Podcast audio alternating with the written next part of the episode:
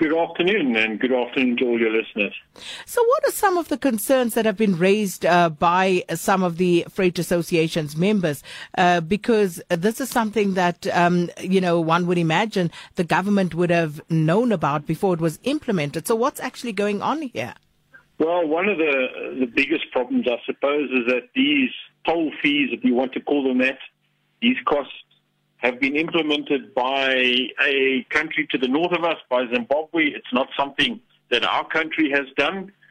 And yes, we were aware of them when they were coming in, and we raised our concerns because these are dollar amounts in the first instance, so 200 and $400 or $350, depending on the size of your truck that you're going to be moving, and you convert that to rand, that quickly becomes 4,000 odd rand, or whatever the case may be.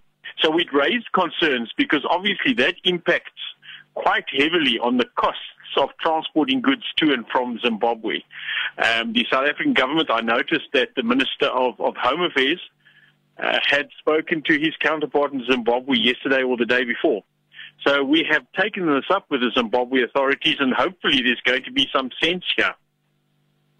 So this obviously is um, a cost matter, and have your members actually given you some uh, feedback as to how it's affecting them, especially small businesses?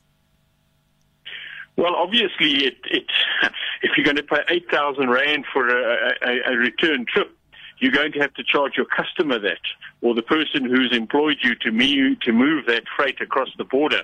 So, the, and when it started, there were a number of operators who, who didn't have the cash on hand, and specifically our small, micro, medium operators. And that 8,000 Rand, depending on how frequently you're going, can eat into your profits, and you can actually start transporting at a loss. So they have raised concerns, and I say we've raised them with both the authorities in Zimbabwe, and we've gone to our Department of International Relations as well as the DTI to ask them to intervene in this matter. Mm. Gavin, has there been an indication from some of your members that uh, they would perhaps stop taking this particular route as a result of these uh, new toll fees? Yes, there are already some members who are going via Botswana, and it's quite strange. Um, there's been a double whammy here because, as you know, there's been a lot of delay at Beitbridge because of the process of paying these bridge fees and toll fees. It's all a manual process. You have to pay cash. So in actual fact, some of our members have already started going via Botswana and they're actually getting back a couple of days earlier than the shorter route, which would be straight up through Bridge. And then, of course, you have to weigh up the costs of the transport. And if, if that's going to be, in the end of the day, cheaper for you and more profitable for you and better for your customer, then that's what they're doing. They're going via Botswana. And just finally, Gavin, we heard about uh, long queues at the border post over the past few days.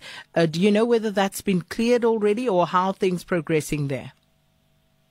Uh, all the authorities are really doing their best. Um, we must commend uh, all the authorities who've got got in there and tried to make a change. It has got a lot better. It's not resolved yet.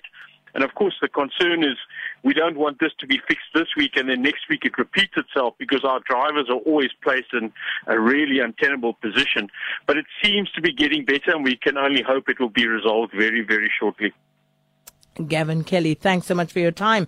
And uh, that is the CEO of the Road Freight Association.